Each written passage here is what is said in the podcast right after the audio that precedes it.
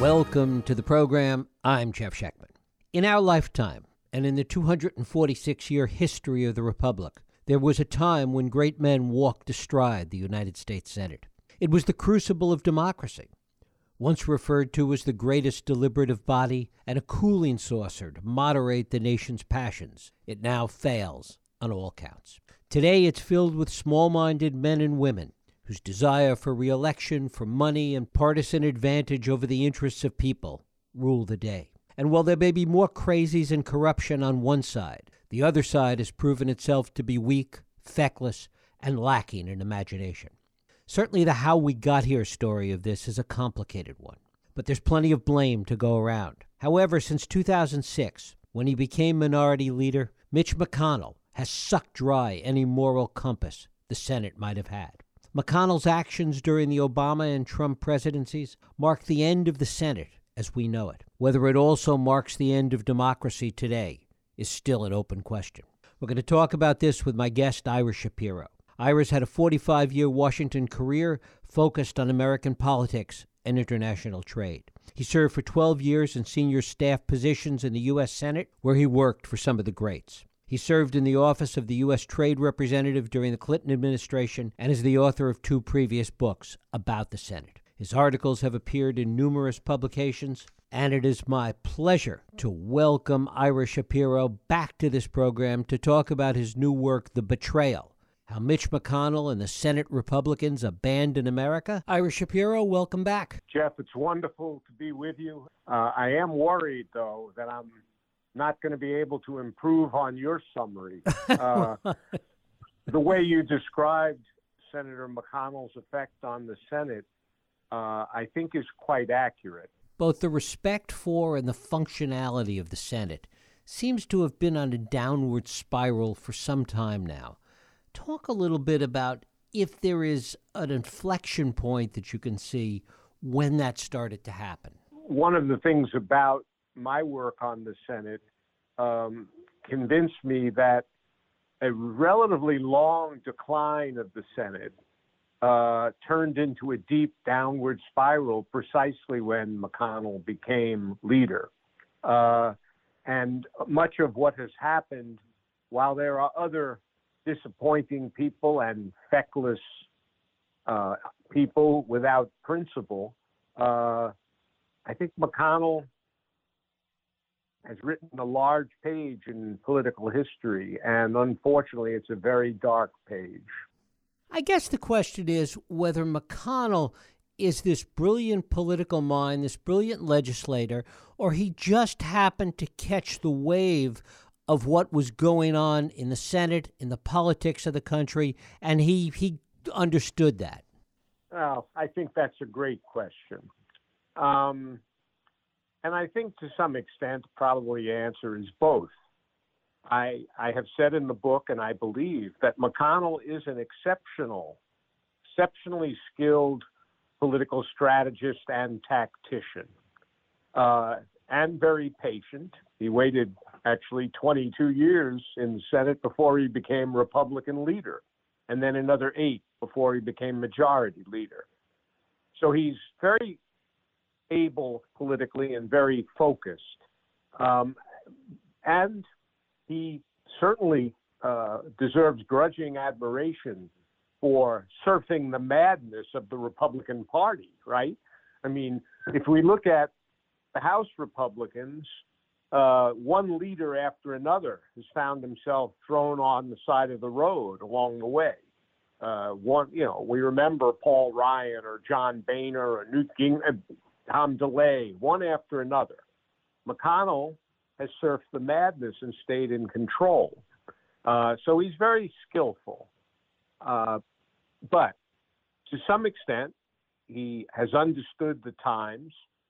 And to another extent, he has made, in my view, some serious mistakes, uh, particularly with respect to Trump. Uh, but he has stayed focused on the things that mattered to him, namely, and most specifically, the court. What has been the single greatest skill that he has brought to the job?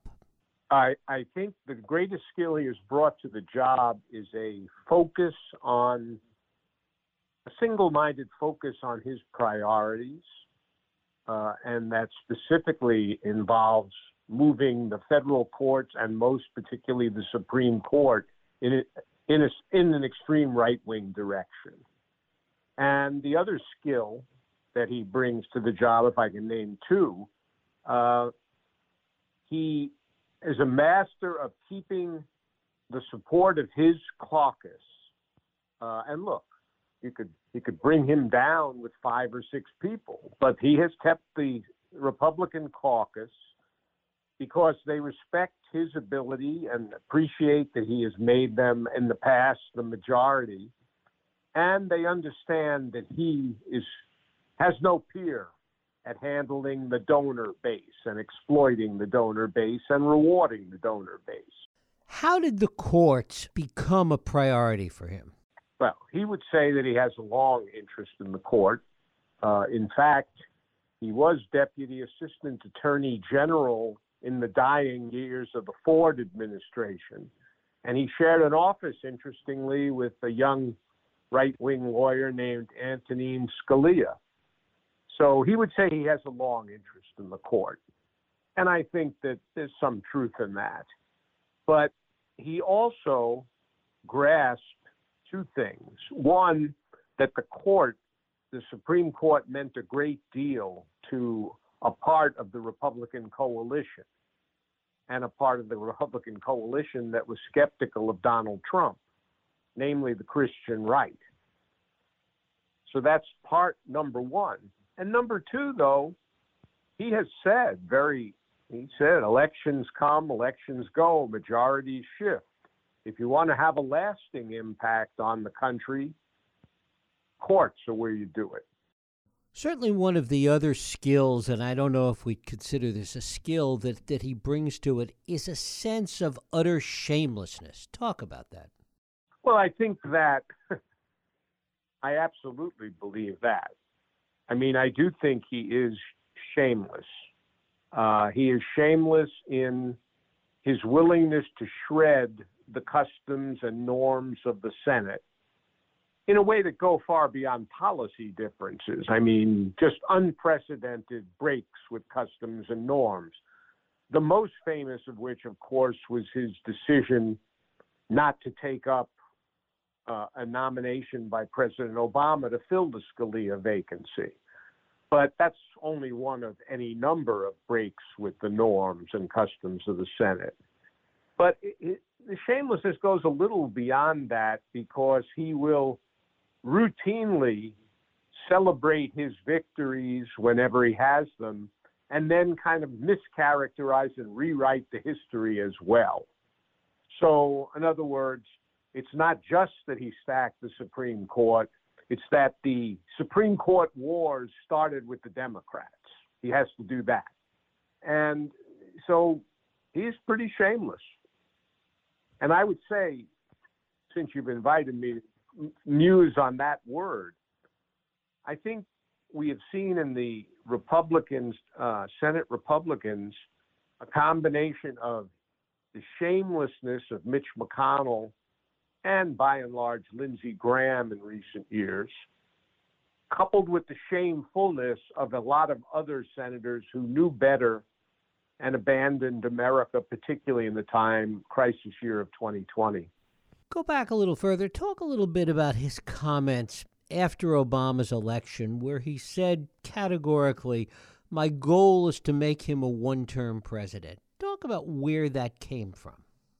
Well, I think that you know, that comment is noted a lot of times, and he would say that's of course I was I'm a Republican. I wanted Obama just to be a one-term president. I have always focused more on what he did in the weeks that Obama became president at a time when our country was on the verge could have slipped into the second Great Depression. If we recall 2008, 2009, the financial crisis of September and October of 2008 had morphed and sort of extended to Wall Street, uh, uh, sorry, Wall Street to Main Street, So that all of a sudden, we lost 750,000 jobs in one month. We were in very serious economic position. And yet McConnell decided, even before Obama took the oath of office, that he was going to oppose Obama's economic stimulus when only an economic stimulus could have prevented a, a very serious recession and even a depression. And yet he opposed it. And the reason he opposed it is because he didn't really care about what was happening to people around the country, including in Kentucky. What he cared about was a Democratic president was coming into office with high approval ratings, and that couldn't be allowed. So I regarded that as not just shameless, but unpatriotic. I can't envision another Senate leader behaving that way. And yet, he got other senators to go along with him in that uh, in in that action. Ah, that's a beautiful point, and that's why I, I regard some of them as shameless and some of them, most of them, as shameful. Why would they have all gone along with that? Well, he, was he's successful in holding his caucus together, and if three people, as I recall, it was Susan Collins, Olympia Snowe, then in the Senate from Maine also, and Arlen Specter from Pennsylvania. If those three people hadn't voted with the Democrats, uh, we might still be in the Great Recession. Talk a little bit about the damage that it has done, in your view, to the Senate as an institution. I think it's done enormous damage to the Senate as an institution.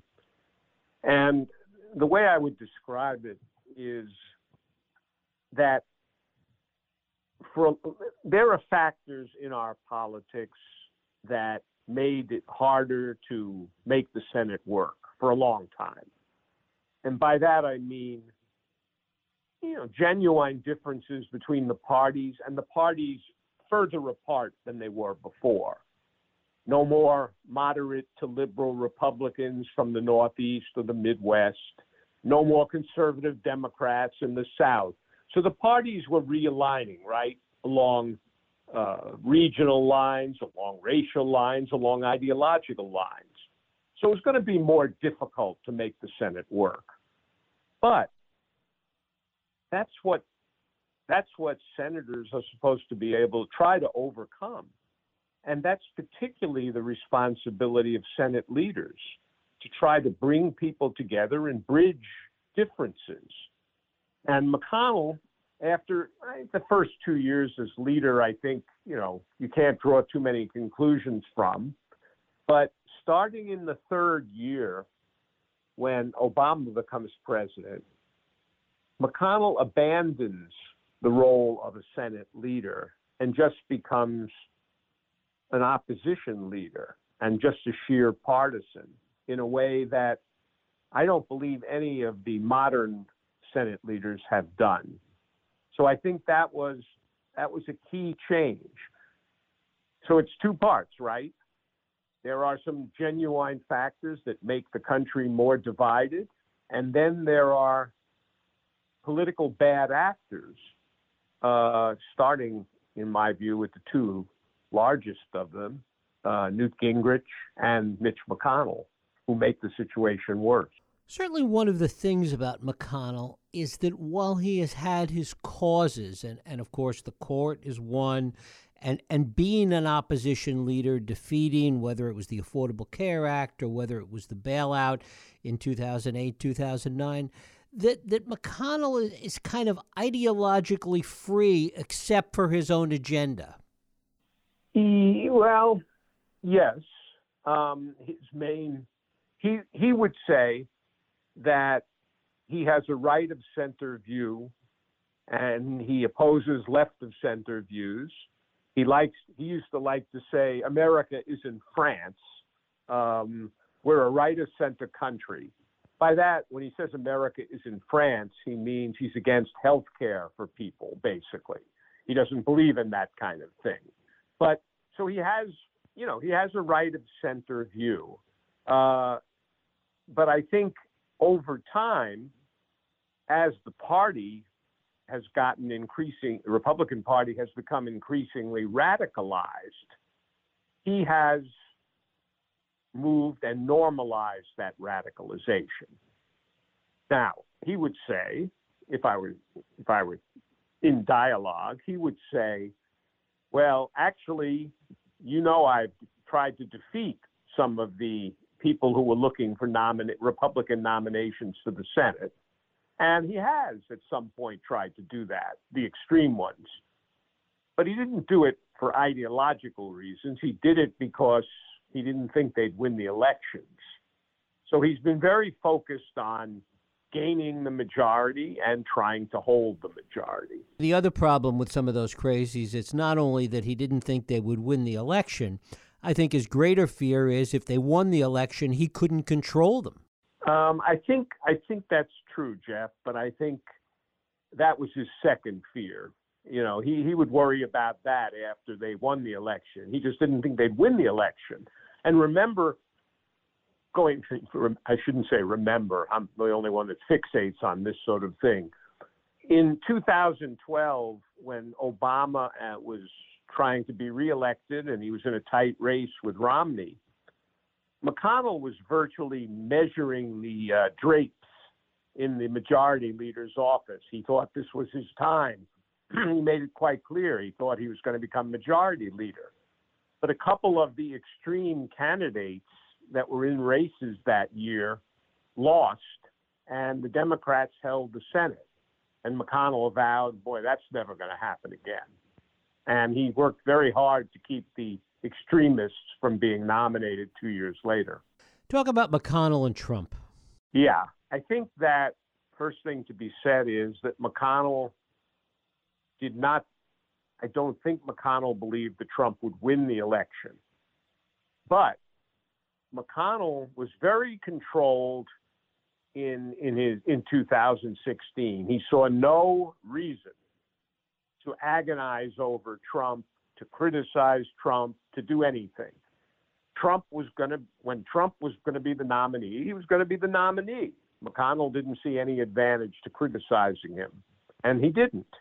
Uh, when Trump got elected, unsurprising McConnell and everyone else, McConnell realized this was an opportunity that you don't get very often, and he said as much. You know, you don't get this kind of opportunity often. I'm majority leader. We control the House, and now we have a Republican president. And so he determined to take advantage of that to reach his goals. And his goals, first and foremost, the courts, and specifically most the Supreme Court. Second, repeal the hated Affordable Care Act, which he did not succeed at despite his great effort. And third, great, I mean, large effort, I don't mean great effort. And third, tax cuts for the rich and business. And so that was what that was his agenda, working with Trump. And by the way, just to show how extreme some of this stuff is, Trump didn't run for president to take people's health care away. That was a purely congressional thing that Trump essentially they talked and you know they told him about it and he accepted it. But that was McConnell and Paul Ryan. Then okay, so that's that's the early going, right? As things go along, I think that McConnell had some significant concerns about Trump, particularly with respect to Russia. Uh, he, he, I think he understood the danger of Trump's affection for Putin, inexplicable affection for Putin. But I think he played the longer game. He wanted to accomplish certain things, and we'll see what Robert Mueller, the special counsel, comes up with.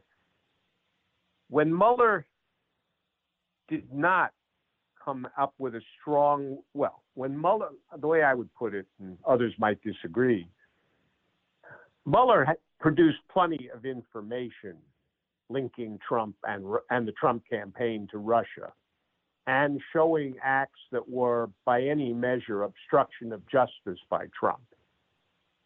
But Mueller didn't defend or advocate for his report very strongly, and it fizzled, as you'll remember. And Attorney General Barr mischaracterized the report, and that helped it fizzle. And after that, McConnell no longer really met, worried too much about Russia or anything else. So, do we go to the last year then? We most certainly should. So, the last year, which is the reason I wrote the book, my anger at what was happening in the country that the Republicans were not responding to. In the last year, McConnell began the last year by orchestrating the sham impeachment trial, the first one, where the Republicans did not convict Trump, even though everyone knew that Trump had shaken down President Zelensky of Ukraine in order, because in order to try to get the Bidens investigated. Even the Republicans knew that, but McConnell orchestrated exoneration. When COVID started, the Senate did pass the CARES Act, but after that, McConnell and the others essentially stood by, stood distant, while we had an unhinged president telling people to inhale disinfectant, uh, attacking the blue state governors, mocking masks and social distancing, calling his supporters to come to indoor rallies that became super spreader events. And at the same time, signaling quite clearly that he wasn't going to leave office if he lost the election because the election was rigged. McConnell and the others did nothing. They did nothing.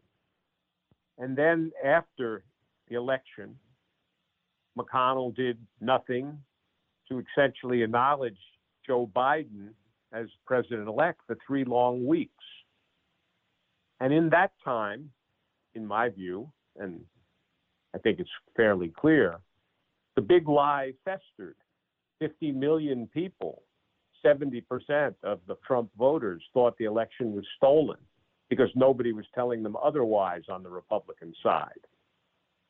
So I think he has a lot to answer for.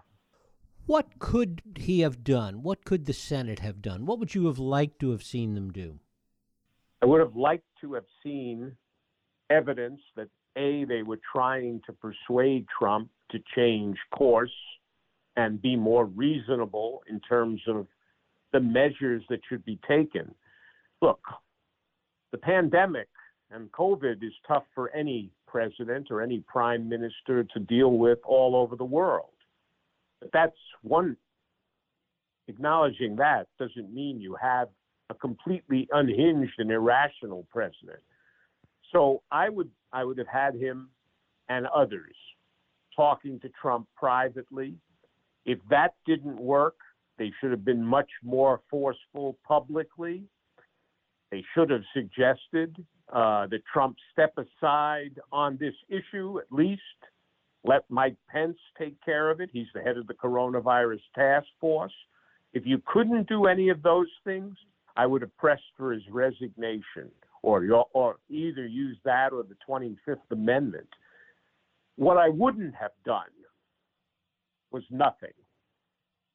That was, and look, Jeff, the reason somebody said to me the other day, you know, the betrayal, that's a pretty harsh title. I thought about it really carefully before I called it the betrayal. And I call it the betrayal for two reasons. One is the senators are the people who have the responsibility for checking an overreaching, uh, potentially dangerous president. They have the responsibility. Not, I mean, the voters can vote when they do, and some of the Trump officials could dissent from his positions, but the senators had the independence and the stature, and they should have done something. Number one, and number two, they failed in catastrophic fashion while the country was in absolute crisis. Um, and they roused themselves to action only once in 2020 after the CARES Act had passed, but one more time. And that was to ram through the confirmation of Amy Coney Barrett eight days before the election. I, I have written, and I believe it's the case, that the only death McConnell seemed to care about in America was Ruth Bader Ginsburg's. Isn't the larger problem, though, as as bad as McConnell might be in all the ways we have talked about here, isn't the larger problem the nature of the people that have been elected to the Senate today? Um, you're not going to get me to suggest that the people who are being elected to the Senate, particularly on the Republican side, are as strong as some in the past. We had a lot of very good Republican senators in the past. But Jeff, I I think there are enough capable people there that they should have done more. I think, I mean, to take ex- several examples, Rob Portman of Ohio, Lamar Alexander of Tennessee, Roy Blunt of uh, Missouri. These are pretty capable people. Um, they could have joined with Collins and Murkowski and Romney, uh, who have occasionally shown more independence. It it didn't. There are some of them who are extremists, and there are some of them that are incompetents, and there are some that are utter, utterly shameless. But there were enough, if they had acknowledged their responsibility and stepped up, there were enough to stop Trump and McConnell. And of course, in this next cycle, we may get some that are worse. Well, look, somebody said to me, "Well, that's a that's a that's a strong book. It's angry, kind of depressing." I said, "Well, all of that's true. I think it's important to get the history right, but I would also say it's a call to action. The 2022 elections for the Senate are absolutely critical. If you want to change the political course of this country, one reason, one way to do it is elect more Democrats to the Senate you disempower McConnell, you diminish his power sharply. And frankly, you disempower Joe Manchin if you have 53 or 54 Democrats. I know people are feel bleak about the off-year elections, but the map is very favorable to Democrats. The Republicans have more seats at stake, and the Republicans have more retirements, and the Democrats have some really good candidates. So that's what I would do. If only they were better at politics. Let's see what happens, Jeff. Let's see what happens. Ira Shapiro, his book is The Betrayal How Mitch McConnell and the Senate Republicans Abandoned America. Ira, I thank you so much for spending time with us. Jeff, I thank you for giving me the opportunity. It's always a great conversation with you. Thanks. Thank you.